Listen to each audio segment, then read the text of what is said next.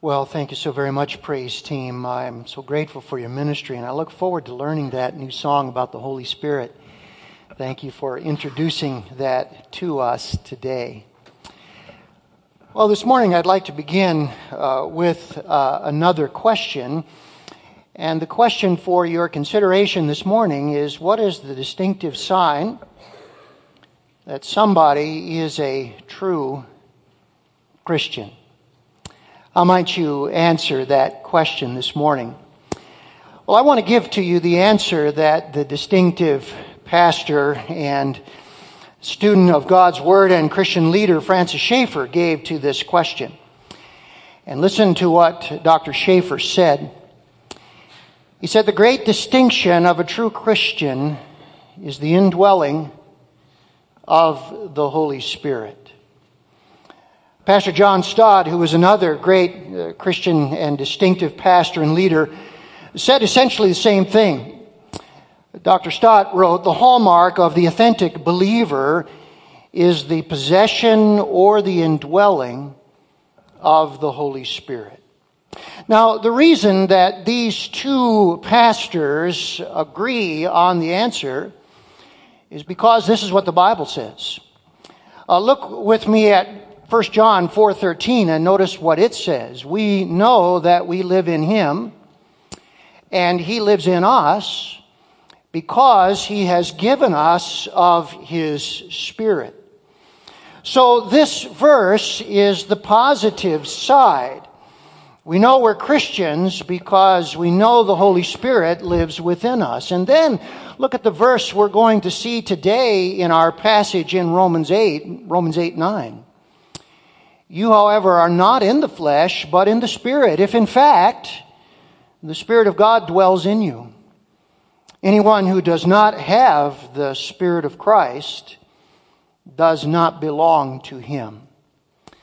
So this is the negative side. We know that we are not Christians if we do not have the Holy Spirit. So this leads to really a very fundamental question this morning.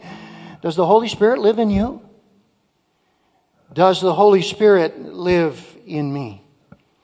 And if the Holy Spirit does live in us, then how would we know? What demonstrates His presence? What are the signs that the Holy Spirit is indwelling a person, a Christian? Well, this morning, as we come back to Romans 8, that's what we want to look at in verses 5 through 11. Now, you know that the main theme of Romans chapter 8 is what the Holy Spirit does for us. It is about life in the Spirit.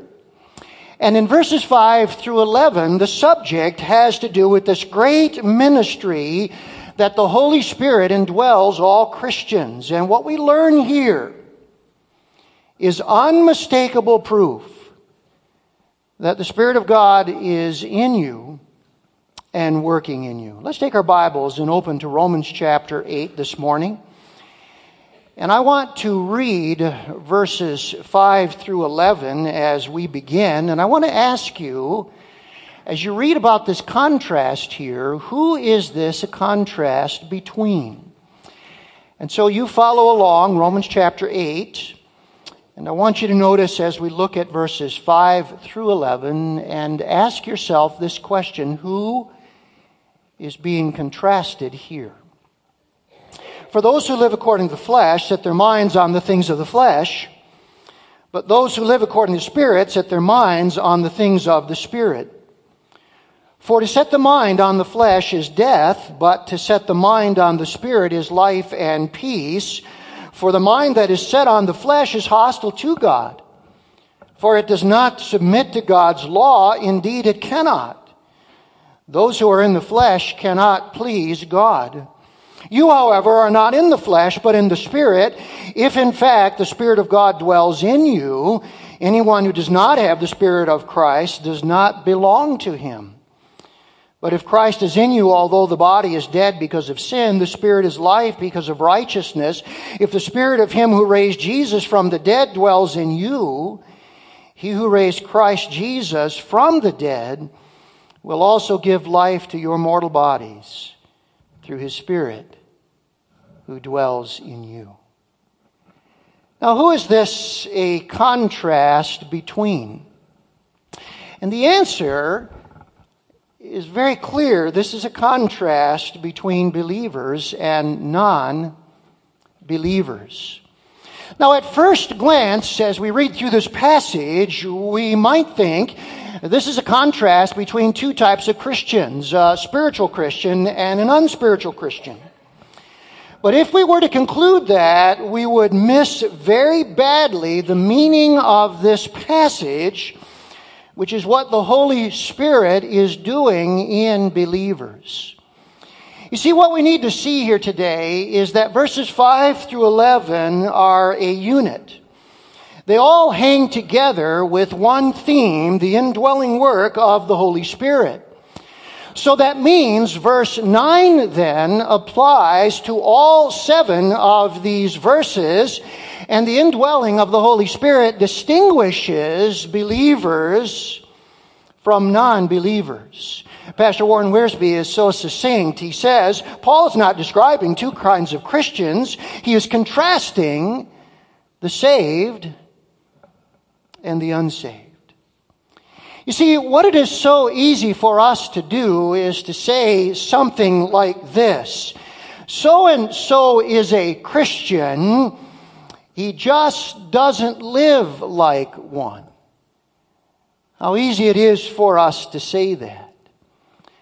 But that is, in fact, what we must never say. And we must never encourage someone to think that way. The indwelling of the Holy Spirit is so powerful in its effects in someone's life that you cannot be indwelt by the Holy Spirit and not see the change that he makes. That's the Apostle Paul's point here as he talks about this great, wonderful indwelling ministry of the Holy Spirit.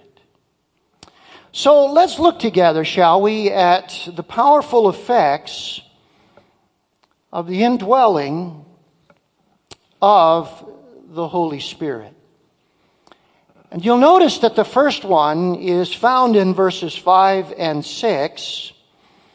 He changes how we think about spiritual truths. If you're a Christian here today and you know the Holy Spirit lives within you, you know a transformation came to you about the way you think about spiritual matters, matters in the Word of God.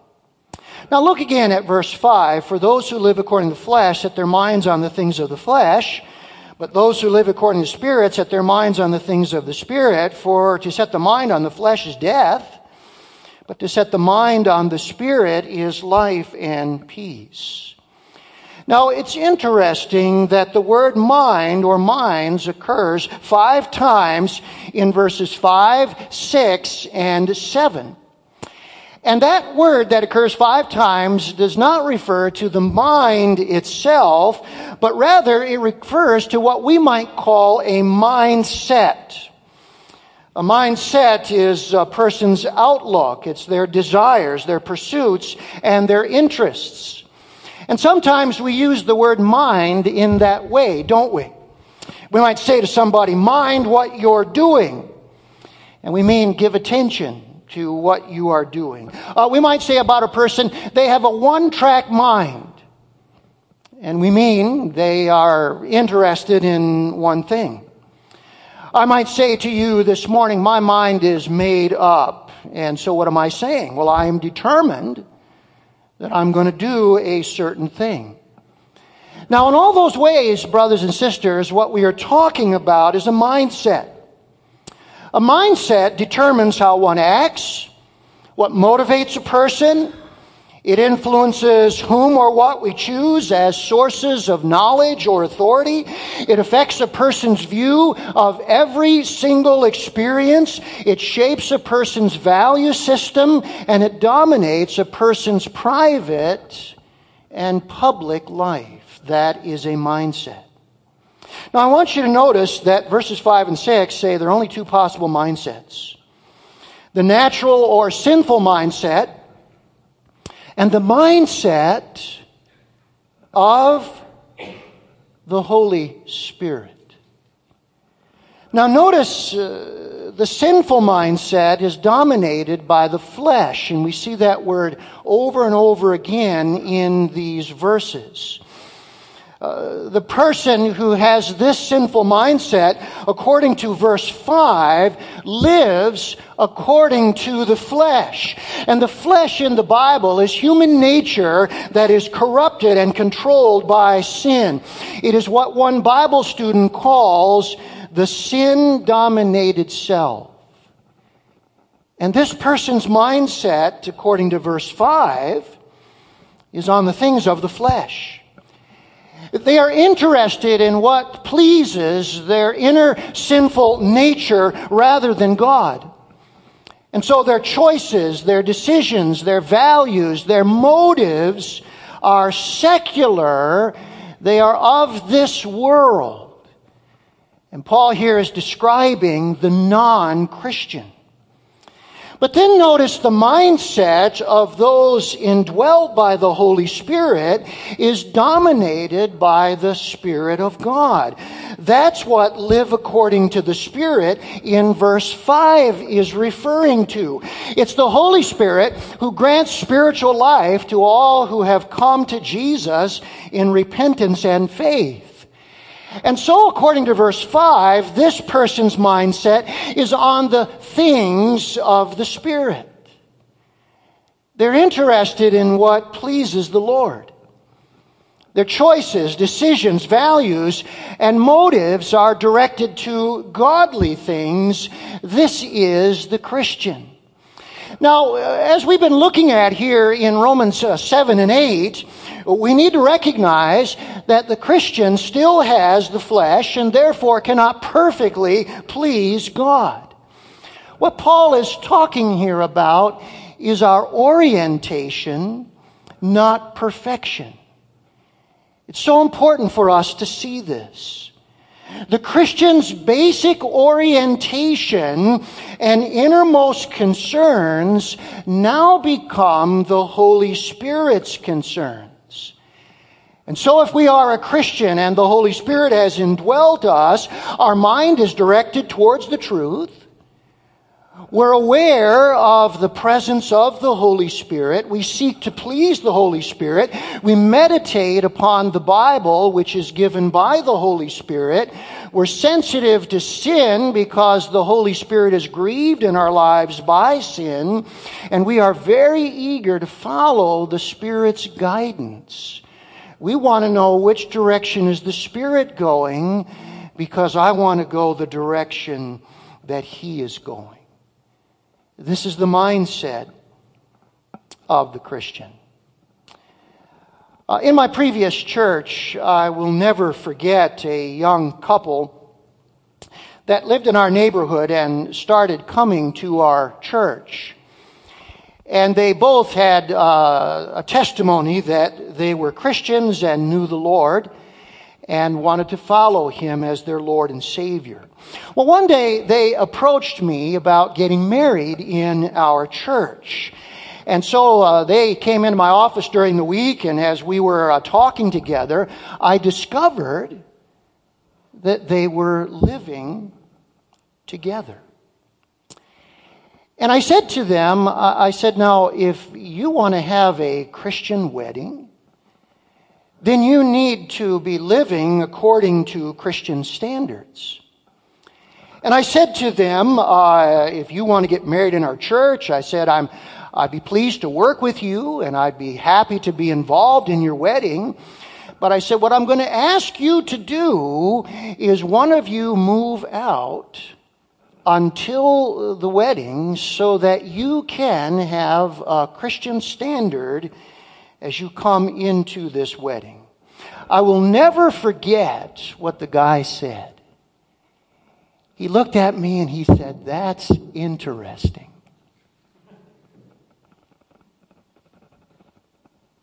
And no one had ever told him before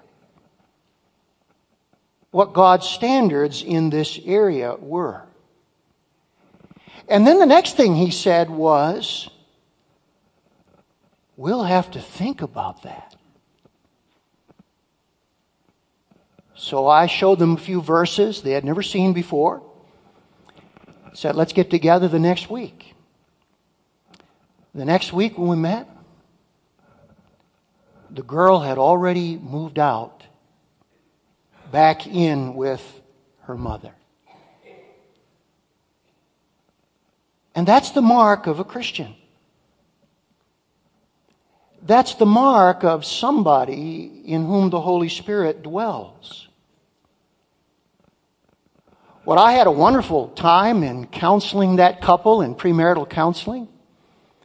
The wedding was a wonderful celebratory affair. And it was such a happy time for them because they knew they were following the direction of the Holy Spirit. And there is no joy like that for the Christian. Now, notice Paul tells us another mark of the indwelling Holy Spirit. Here's the second mark. He changes our attitude towards God. He changes our attitude towards God. Look at verses 7 and 8. For the mind that is set on the flesh is hostile to God, for it does not submit to God's law. Indeed, it cannot. Those who are in the flesh cannot please God. Now, I want you to notice that the last word of verse 6 and all of verse 7 is describing two contrasting attitudes towards God. The attitude of the Christian at the end of verse 6 is peace. Did you notice that? Life and peace. That's the peace that believers know they have with God because they've been justified by their faith in the Lord Jesus Christ. And what a believer now knows, because the Holy Spirit has come within, is I am now on friendly terms with God. I'm no longer his enemy. And instead of fighting God, the Christian now has an attitude, I want to submit to God. But notice in verse 7, the attitude of the non-Christian is war. Verse 7 says, the mind that is set on the flesh is hostile to God. Now that's a very important word. That word hostile there means opposition or antagonism. The sinful mind of the non-Christian is in revolt against God. You know, we call this theologically, we call this the doctrine of total depravity. That's what the Apostle Paul is describing here. Now, total depravity does not mean that every non-Christian is as bad as they can be. Aren't you grateful for nice sinners? Aren't we? You know, if you're living next to folks who are not Christians, you want them to be nice non-Christians, don't you? So this doesn't mean that every non-Christian is as bad as they can be, but what this means is they are completely in the grip of sin's power, influencing their whole personality away from God. That's the issue here. And if we say, well, what is it that the non-Christian is hostile to? Did you notice the answer? They are hostile to God's moral standards. Look at verse 7 again. They do not submit to God's law. God's law is his moral standards. Since God's law is a reflection of himself, to oppose his standards is to oppose him. If we oppose the moral law, we oppose the moral lawgiver, no matter how nice we may be about it. You see what Paul is saying? When the Holy Spirit comes in, he changes our attitude to God. You know, sometime after that young couple that I told you about that came to our church and I had the privilege of working with and ultimately marrying, an older unmarried couple started coming to our church as well. And one day the man of this older couple said to me, you know, I'd like to become a member of your church. And so we said, well, okay, we'll come over and talk with you about that. So my wife and I, we went over and visited. We had a very nice visit. He was there just by himself. The woman was not there. And so we had this wonderful visit.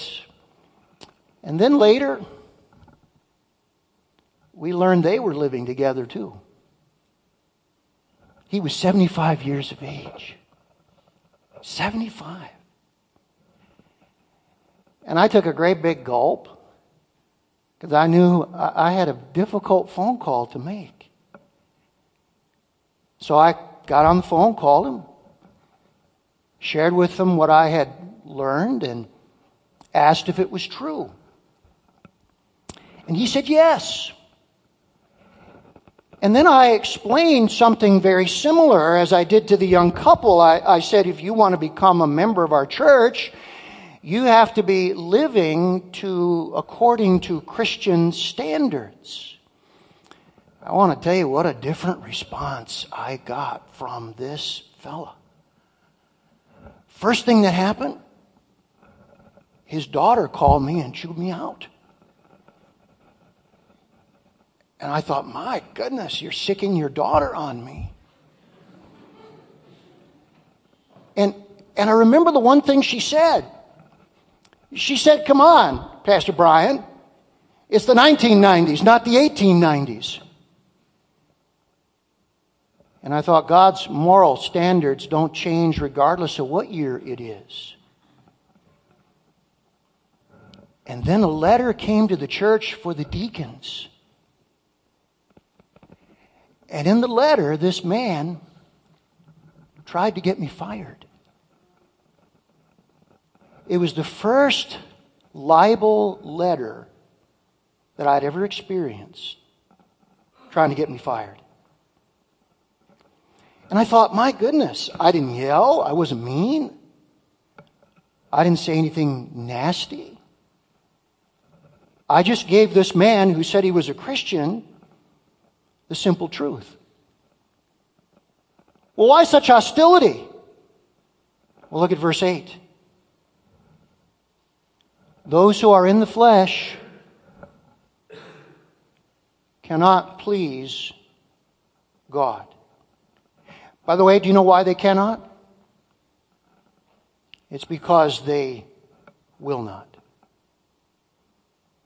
They are in opposition to God.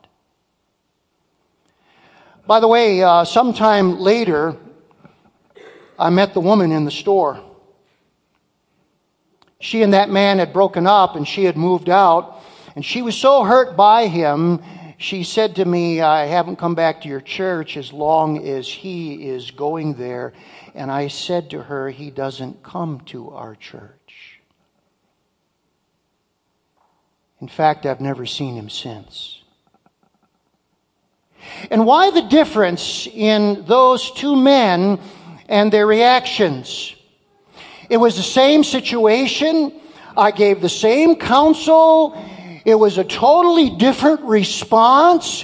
One man said to me, you've told me the truth. In fact, you know what that young man said to me that night when that couple came back and they told me that the girl had moved out?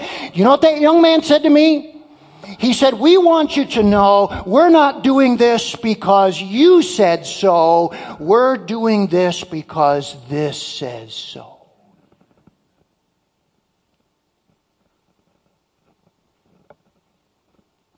And that's a sign of the Holy Spirit. But the other man, hearing very similar truth, wanted to fire me.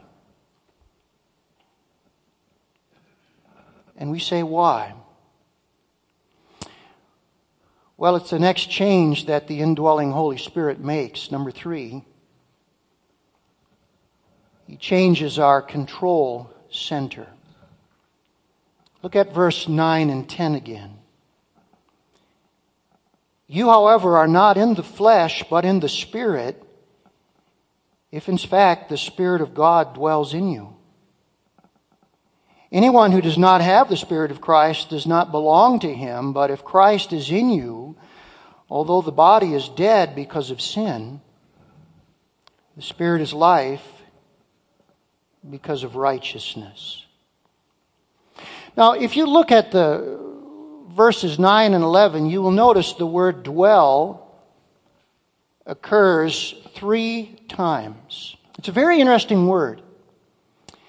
It was used of a home that someone inhabits. In fact, the root word of the word dwell is the word for house, and outside of the New Testament, in Greek literature, it was used of taking forcible possession of a house. It means possession by a superior power. It's the difference between a guest and an owner. If a guest comes to your home, that guest, you're in charge of the home because you're the owner. But if you were to sell that home to that guest, you would no longer be in charge, but the guest would be in charge. And so when the Bible says the Holy Spirit dwells in us, what it means is this. He takes total possession of the person and directs his or her life in a new way. So the Holy Spirit changes our desires, our will, in our direction. We all know one of the greatest passages on this wonderful thing is 1 Corinthians 6, 19 and 20. Let's read it together this morning. Do you not know that your body is a temple of the Holy Spirit within you, whom you have from God? You are not your own, for you were bought with a price. So glorify God in your body. You know what I learned from this? The Holy Spirit doesn't come to reside. He comes to preside, doesn't he? He doesn't come in to reside while I preside. He comes in as the owner. He comes in as the superior power. He comes in to preside. And the difference between those two men was one was dwelt by the Holy Spirit, the other was not. Our new will, our new desires, our new direction reveals the indwelling of the Holy Spirit. But because we continue as a Christian to have the flesh within us, as Romans 7 teaches, we do not live this life perfectly. This is not about perfection, but it is about a new orientation, because our control center is now different. Let's notice the final thing. Number 4. The Holy Spirit changes our future. He changes our future. Look at verse 11. If the Spirit of Him who raised Jesus from the dead dwells in you, He who raised Christ Jesus from the dead will also give life to your mortal bodies through His Spirit who dwells in you. So, brothers and sisters, this not only affects time, but it affects eternity. Verse 11 here is a powerful argument for the eternal security of all true, indwelt by the Holy Spirit Christians. Look at the argument. If God's Holy Spirit indwells me, then God will do for me the same thing He did for Jesus. If God raised Jesus from the dead, then He will give me life in all of its fullness. Verse 6 says, this is life and peace. But notice, those not indwelt by the Spirit, verse 6, their mind, the mind of the flesh, is death. And so this is life apart from God now and for eternity. Do you see the point here? If you have the Holy Spirit, you are God's forever. Forever, you're God's because His Spirit has been sent into you. He's going to do for you the very thing He did for Jesus. If He rose up Jesus from the dead and brought Him into a new and glorious life, then He will raise us up from the dead and He will bring us into the culmination of our life. But if you do not have the Spirit, you're lost forever. You're lost forever. What a wonderful thing the Lord is offering to everyone who will come in repentance and faith to Jesus. I can't think of any greater life now and any greater life to come than this life. Let's read them together, shall we? That they might burn their way into our hearts. Join me. He changes how we think about spiritual truths. He changes our attitude towards God. He changes our control center. And He changes our future.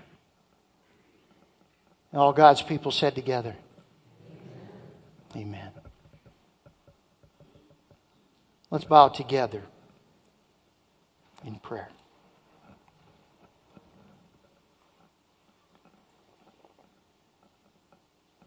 If you're here today, and you would say, Pastor, I'm not really sure the Holy Spirit has come to live within me. This change that you're talking about, it seems foreign to me. Maybe the reason is you've never come in genuine repentance and faith. Cast yourself at the foot of the cross and pled for the mercy of Christ in salvation. Because if you've truly entered into that relationship with the Lord Jesus, you know, I'm different. I'm new. I'm not exactly the same person I was. And the wonderful news is the Lord invites you to come to Him today. You can confess that you are the sinner that this passage talks about. You're in revolt against God. But you can say from your heart, Lord Jesus, I want to turn from my own way. I want to turn to You. I believe who You are. I believe what You've done. You died and rose for me. And today, in repentance and faith, I invite You to be my Lord and Savior. Come into my heart and be my Savior. Come into my life and be my Lord. Forgive me of my many sins. Give to me the gift of the Holy Spirit and His new life. Make me a child of God.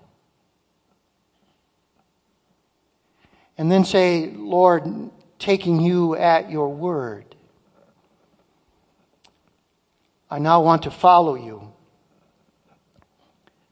I do want what the Holy Spirit wants. I want His direction, His will in my life.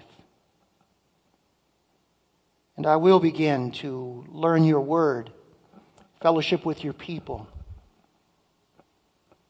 and live my life in a new direction. Lord Jesus, thank You for saving me.